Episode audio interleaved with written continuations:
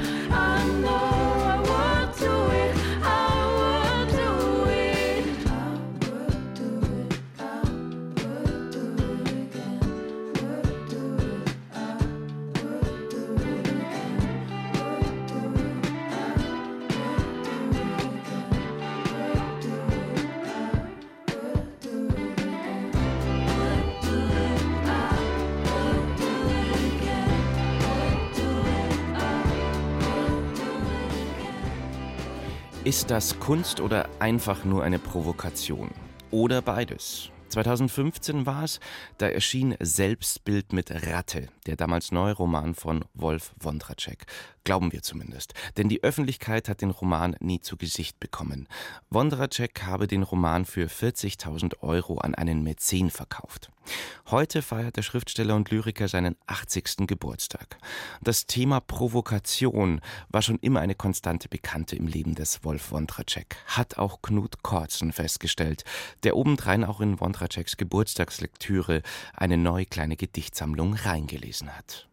Es ist jetzt 40 Jahre her, dass der Lyriker Wolf Wondracek von einem jungen Journalisten namens Dietrich Diedrichsen im Spiegel attackiert wurde mit den Worten Provo und eigentlich doch stockbürgerlich. Wolf Wondracek ist Uschi Glas.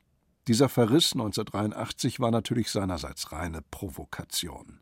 Ach, ist das alles verdammt männlich, lautete seine Überschrift. Der Rezensent machte in des Dichters Zeilen missratene Gesten einer müden Männlichkeit aus. Wenn Wolf Wondratschek als nun 80-Jähriger das Eröffnungsgedicht seines neuen Bandes Die Kunst müde zu sein nennt, wirkt das wie eine souveräne späte Replik auf jene Kritik. Das Övre Wondratscheks wäre überhaupt mal einen eigenen Versuch über die Müdigkeit wert, denn bei ihm sind schon in jungen Jahren Männer müde, Hunde müde, und sei es, dass sie manchmal müde von schlechten Gedanken sind. Ich bin müde und falle 500 Meter tief ins Bett. Die Technik wird es schon schaffen, aus etwas Schlamm etwas noch Schlimmeres zu machen als einen neuen Menschen. Das ist der verführerische Wondratschek-Sound aus Chucks Zimmer 1974. Der Ton sentimentalischer Dichtung, der bis heute die Poesie dieses sonoren Sängers der Einsamkeit, der leichten und schweren Lieben prägt. Das ist es. Schönheit ist Einfachheit. So steht es im neuen schmalen Band Einige Gedichte, der so klein und handlich sei, damit er in jede Jackentasche passe, erklärt Wondratschek am Telefon. Ja, er sei, wiewohl in Wien lebend, seit langem gerade mal wieder in München. Und nein, ins Funkhaus wolle er nicht kommen. Aber man könne doch seine Erzählung Der Feuerwehrmann senden, die sein Freund Peter Simonischek extra für ihn eingelesen habe, noch vor seinem Tod. Im Übrigen gelte für Medienmenschen und Hausbesucher das Diktum aus seinem neuen Gedichtband. Ganz klar ist es kein Haus für Journalisten. Gut geht man also ins Schallarchiv und lauscht ihm dort. Man muss nicht einmal ein einziges Gedicht geschrieben haben, um ein Dichter zu sein. Es ist eine Haltung, die man hat. Es ist irgendeine Art, die Welt anzurempeln, die ich mir angewöhnt habe. Wahrscheinlich bin ich mit dieser Begabung geboren. Anrempeln und ankoffern kann er immer noch ganz ordentlich. Nicht ohne Grund heißt eines seiner Bücher Die große Beleidigung. Und dieses Buch hat ein Motto. Da gibt es ein Zitat von Wladimir Nabokov. Und er sagt, ich für meinen Teil konnte niemals einsehen, wozu es gut sein sollte, sich Bücher auszudenken und Dinge niederzuschreiben, die sich nicht in der einen oder anderen Form tatsächlich ereignet haben. Dieser Satz Nabokovs charakterisiert Wondratscheks Schreiben bis heute. Die Realien sind ihm wichtig. Wondratschek hat die Parole aus William Carlos Williams großem Gesang Patterson so inhaliert wie Tausende und Abertausende Zigaretten. No ideas but in things. Keine Ideen außer in Dingen. Das macht seine Gedichte so wunderbar gegenständlich und beschert die ihm zeitweise legendär hohe Auflagenzahlen. Also ich meine, der Truman Capote hat ja mal arrogant, aber wunderbar gesagt, ich kann auch nichts dafür, ich werfe Wörter in die Luft und sie fallen in der richtigen Weise aufs Papier. Das ist mir auch einige Male schon passiert und ich habe sie immer als ein Geschenk empfunden. Auch im neuen Gedichtband, der nun pünktlich zum runden Geburtstag vorliegt, gibt es die ein oder andere Zeile, die hängen bleibt. Über andere Musiker kann der Cellospieler Wondratschek nach wie vor sehr gut schreiben. Den Pianisten Jewgeni Kissen verewigt er in Kissen auf YouTube mit den Versen Kissen spielt Beethoven, über die Tasten gebeugt wie ein Leser über ein Buch, mit einer Konzentration, die alles Eilige nicht kennt. So einen Leser, das weiß ich jetzt, gibt es also, auch wenn er die ganze dunkle Ruhe einer letzten Wahrheit in Händen vor einem Klavier sitzt. Nichts, was geschrieben, ist heilig, aber macht es nicht kaputt. Wolf Wondratschek wird 80 und er schenkt sich und uns ein neues Büchlein. Einige Gedichte erscheint bei Ulstein 80 Seiten für 18 Euro. Rezensionen, Gespräche, aktuelle Berichte aus der Welt der Kultur auf Bayern 2. 1991 fing das ganze Theater an. Die Rede ist vom Sommertheater im Innenhof der Glyptothek am Münchner Königsplatz. Bei Wein, Wasser und Brot werden seitdem die Sommermonate hindurch vor Säulenkulisse große Theaterstoffe aus der Antike aufgeführt. Die Theaterspiele Glyptothek waren stets mit den Namen ihrer Erfinder verbunden. Beles Adam und Gunnar Peterson. Die beiden haben nach 32 Jahren den Schlüssel zur Glyptothek an ihr Nachfolgeduo übergeben. Herzlich willkommen in der Bayern 2 Kulturwelt. Alex Nowak und Sven Schöcker alias die Palermo-Brüder. Dankeschön. Hallo. Schönen guten Morgen. Hallo. Palermo-Brüder klingt jetzt eher nach einer Band als nach Theaterfans der griechischen Tragödie. Wo kommt denn der Name her?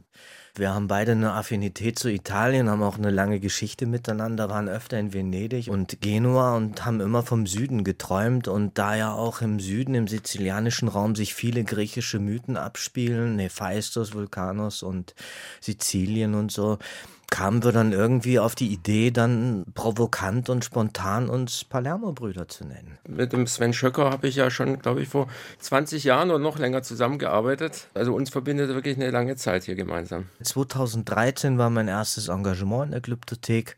Das war von Aristophanes Plutos, da habe ich den Karion gespielt. Da durfte ich den Herrn Petersen und die Frau Adam kennenlernen und habe da sukzessive jedes Jahr hintereinander ein Sommerstück gespielt und immer mehr Aufgaben übernommen, Organisation. Es war ja alles in eigener Hand, Bühnenaufbau, Abbau, Licht, Dach. Und so kam das eine zum anderen. Für jemanden, der noch nicht da war, der es nicht kennt, der diese ganze Aura noch nicht erlebt hat, beschreiben Sie mal, was fasziniert Sie denn da? Zu spielen, zu sein, das Ganze zu organisieren? Also ich finde es nach wie vor ein fantastischer Innenhof und ein fantastisches Museum. Ich meine, man spürt die Aura, man spürt den Herrn Leo von Klenze und den Geist Ludwig I. darin, auch die Ambitionen, die sie hatten. Also für mich ist es ein Ort mit einer ganz großen, starken Ruhe und ganz großen und starken Ausstrahlung. Also ein Energieort, den man sonst suchen muss in München. Was sind Ihre Kniffs und Drehs für Ihre Inszenierungen?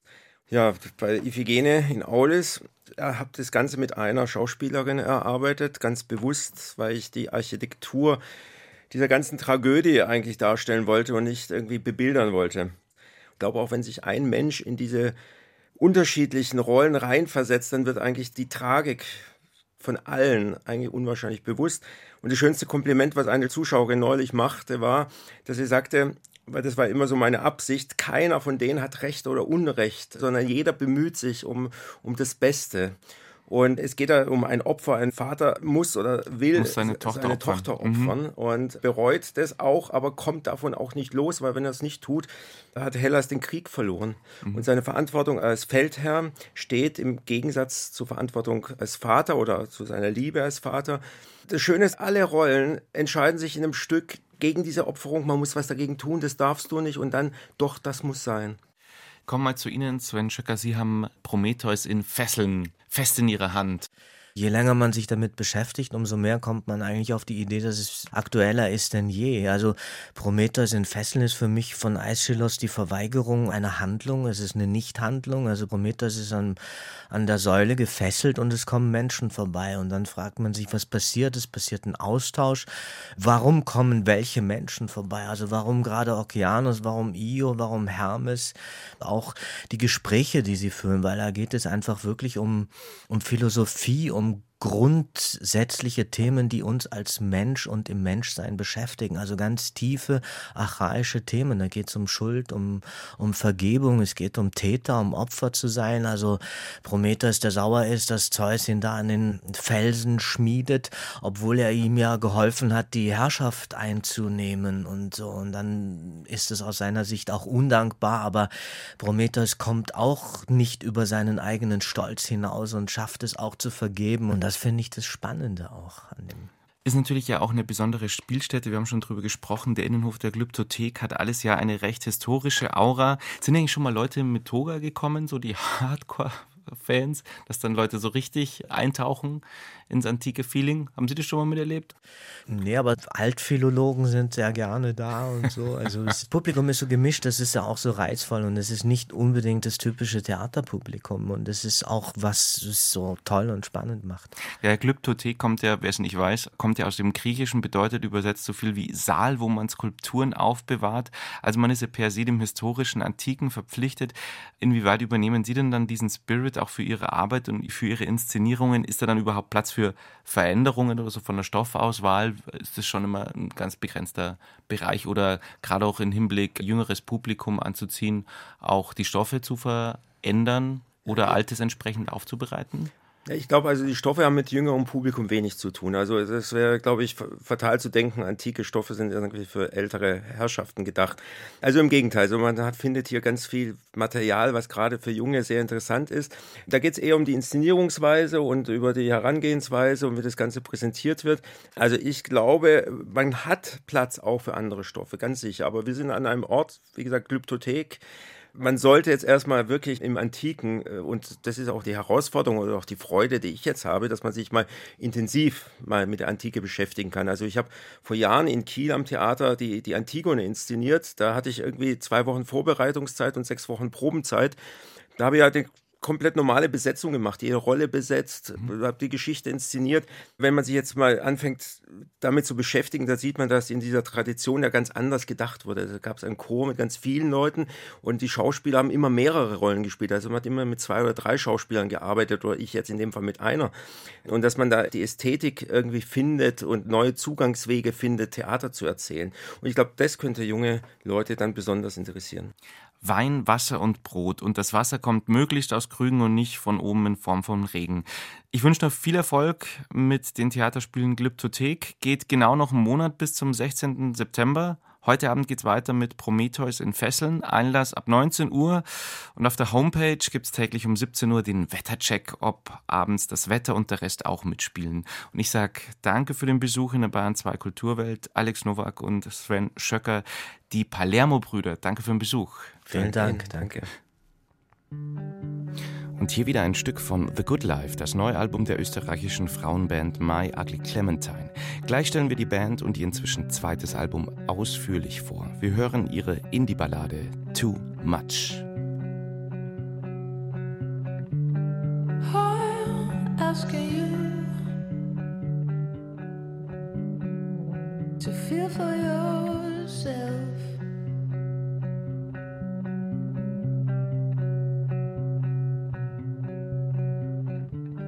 You make me think. You don't feel so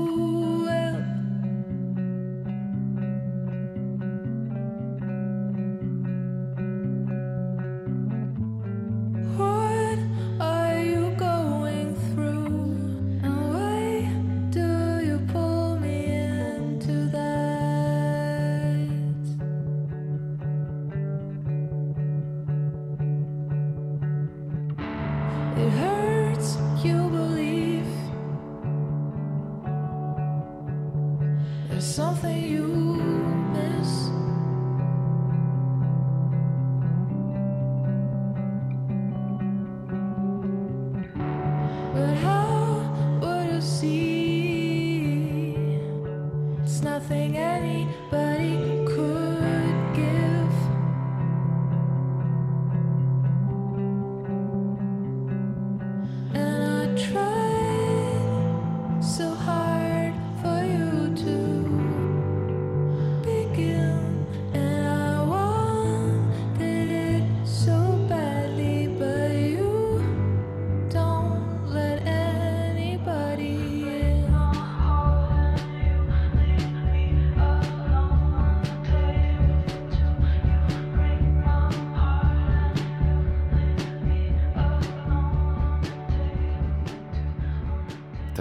2 Kulturwelt um gleich 8.49 Uhr. Und das erste Album dieser weiblichen Indie-Supergroup aus Wien fiel mit dem ersten Corona-Lockdown zusammen. Also kein wirklich optimales Timing für My Ugly Clementine.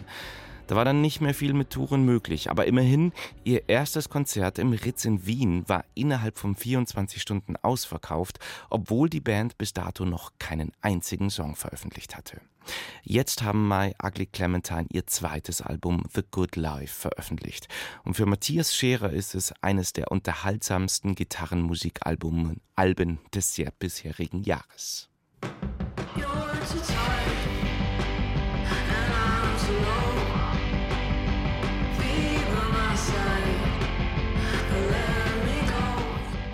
Ein passenderer Titel als The Good Life wäre eigentlich The Okay Life gewesen.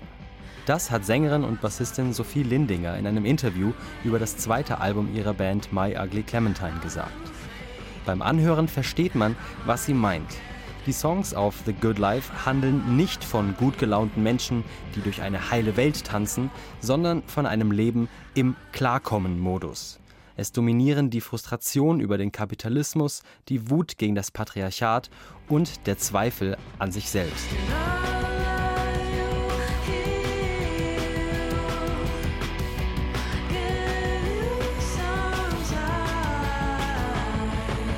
Diese Alltagskämpfe oder wie My Ugly Clementine vielleicht sagen würden, Struggles, werden in den Songtexten ohne komplizierte Metaphern geschildert. Es geht um Therapiegespräche, ungesunde Social-Media-Nutzung, Sexismus und vertrackte Freundschaften, für die man gerne kämpfen würde, aber einfach zu müde ist.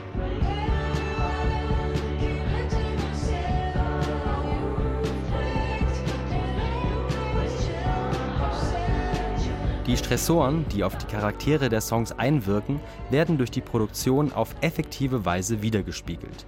Die Gitarren sind verzerrt, wirken teilweise sogar etwas verstimmt und sind oft so abgemischt, dass sie aneinander vorbeifräsen.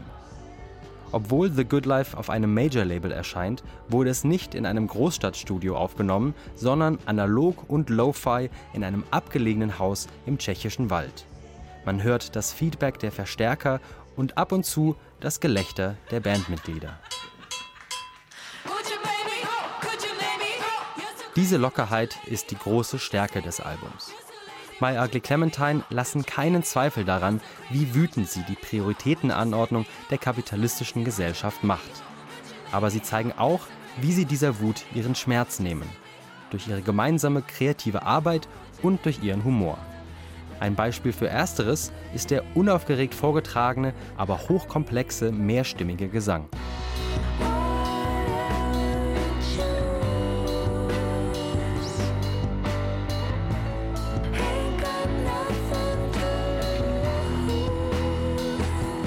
Eine der vielen tollen Bands, an die The Good Life denken lässt, ist die legendäre US-amerikanische Alternative-Pop-Gruppe Weezer. Deren Sänger Rivers Cuomo schrieb Mitte der 90er Jahre einen Song mit demselben Titel und kombinierte auf ähnliche Weise kratzige Gitarren mit Beach Boys Harmonien und Außenseitertexten. Das klamaukige Albumcover, auf dem My Ugly Clementine in Rüschenblusen vor einer potthässlichen Fotostudiowand posieren, könnte auch von einer Weezer-Platte stammen. Aber die Musik auf The Good Life ist vielseitiger und tiefgründiger, als es Weezer je waren bzw. sein wollten.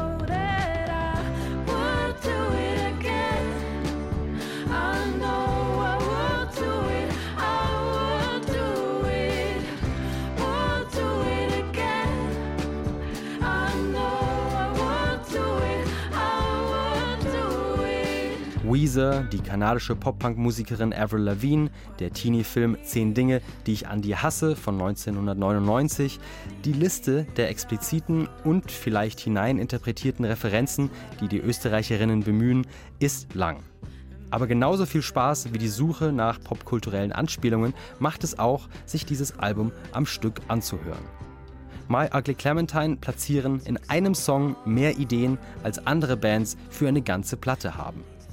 The Good Life, könnte man sagen, ist ein very good Album geworden.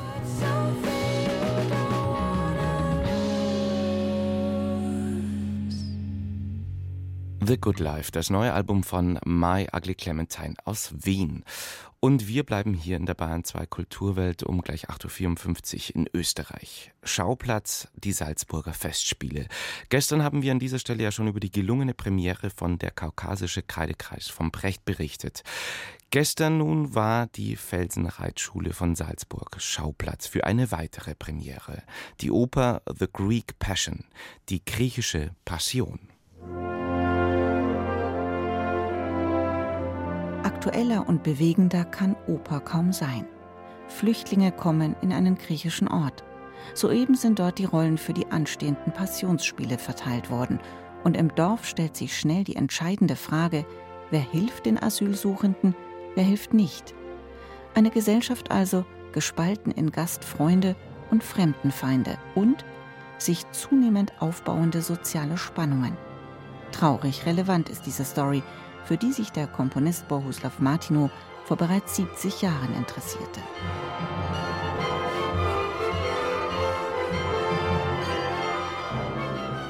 Regisseur Simon Stone liest diesen Opernstoff als eine Geschichte des Hier und Heute, verzichtet aber auf eine konkrete realistische Verortung. Die gigantisch groß besetzten Chöre und einzelnen Figuren agieren in einem in den gesamten Bühnenraum eingebauten grauen Kasten. Immer wieder öffnen sich Türen und Fenster oder der Boden, um Menschen auf- und abtreten und Gegenstände verschwinden zu lassen. Schade nur, dass die so atmosphärischen Arkadenreihen der Felsenreitschule bis auf die letzte Etage zugebaut und nicht noch mehr einbezogen wurden.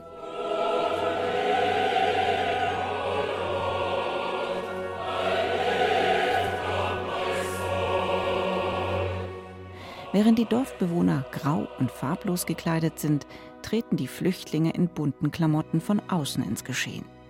Sie sind mit Zelten und Schwimmwesten beladen und repräsentieren eine weit weniger homogene Gruppe, vielmehr Individuen, jung und alt. Simon Stone arbeitet souverän mit den Chören. Er kann die Massen gut auf der leeren Bühne bewegen und schafft im überdimensionalen Setting auch immer wieder intime Situationen.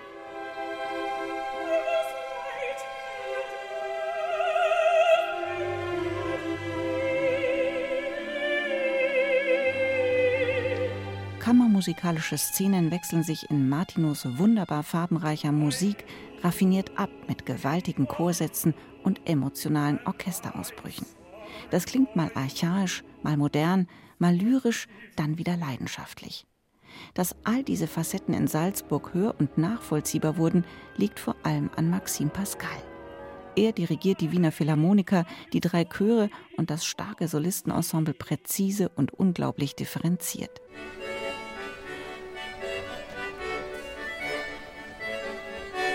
Auch das große Solistenensemble überzeugt in dieser Produktion. Sebastian Kohlhepp verkörpert packend mit seinem lyrischen Tenor den traumverlorenen Hirten Manolius, der schließlich nicht nur in die Christusrolle schlüpft, sondern sich auch gegen Gruppenzwang und Autoritäten stellt. Den gefühlskalten und fiesen Dorfpriester Grigoris zeichnet Gabor Betz eindrucksvoll mit seiner erdigen Baritonstimme, dass es niemanden kalt lässt. Hervorzuheben sind auch die beiden Sopranistinnen Sarah Jakubiak als Katharina und Christina Gansch als Lenjo. Wie alle Personen identifizieren sie sich immer mehr mit den ihnen im Passionsspiel zugewiesenen Rollen. Die Katastrophe ist unvermeidlich.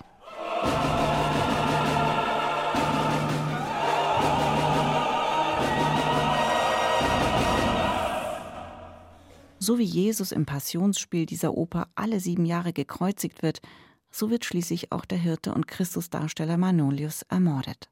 Katastrophen wiederholen sich. Eine leider zeitlose Geschichte, tolle Musik und ein starkes Plädoyer für menschliches Miteinander sind zu erleben. Ein erschütternder, ein festspielwürdiger Abend.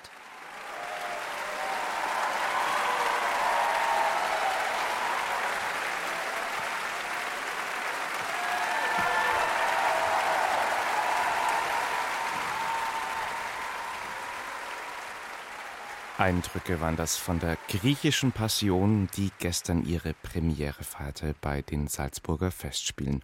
Weitere Spieltermine sind der 18., der 22. und 27. August. Soweit die Bahn 2 Kulturwelt für den Moment. Ich bin Tobias Ruland, sag danke fürs Zuhören. Servus und Baba.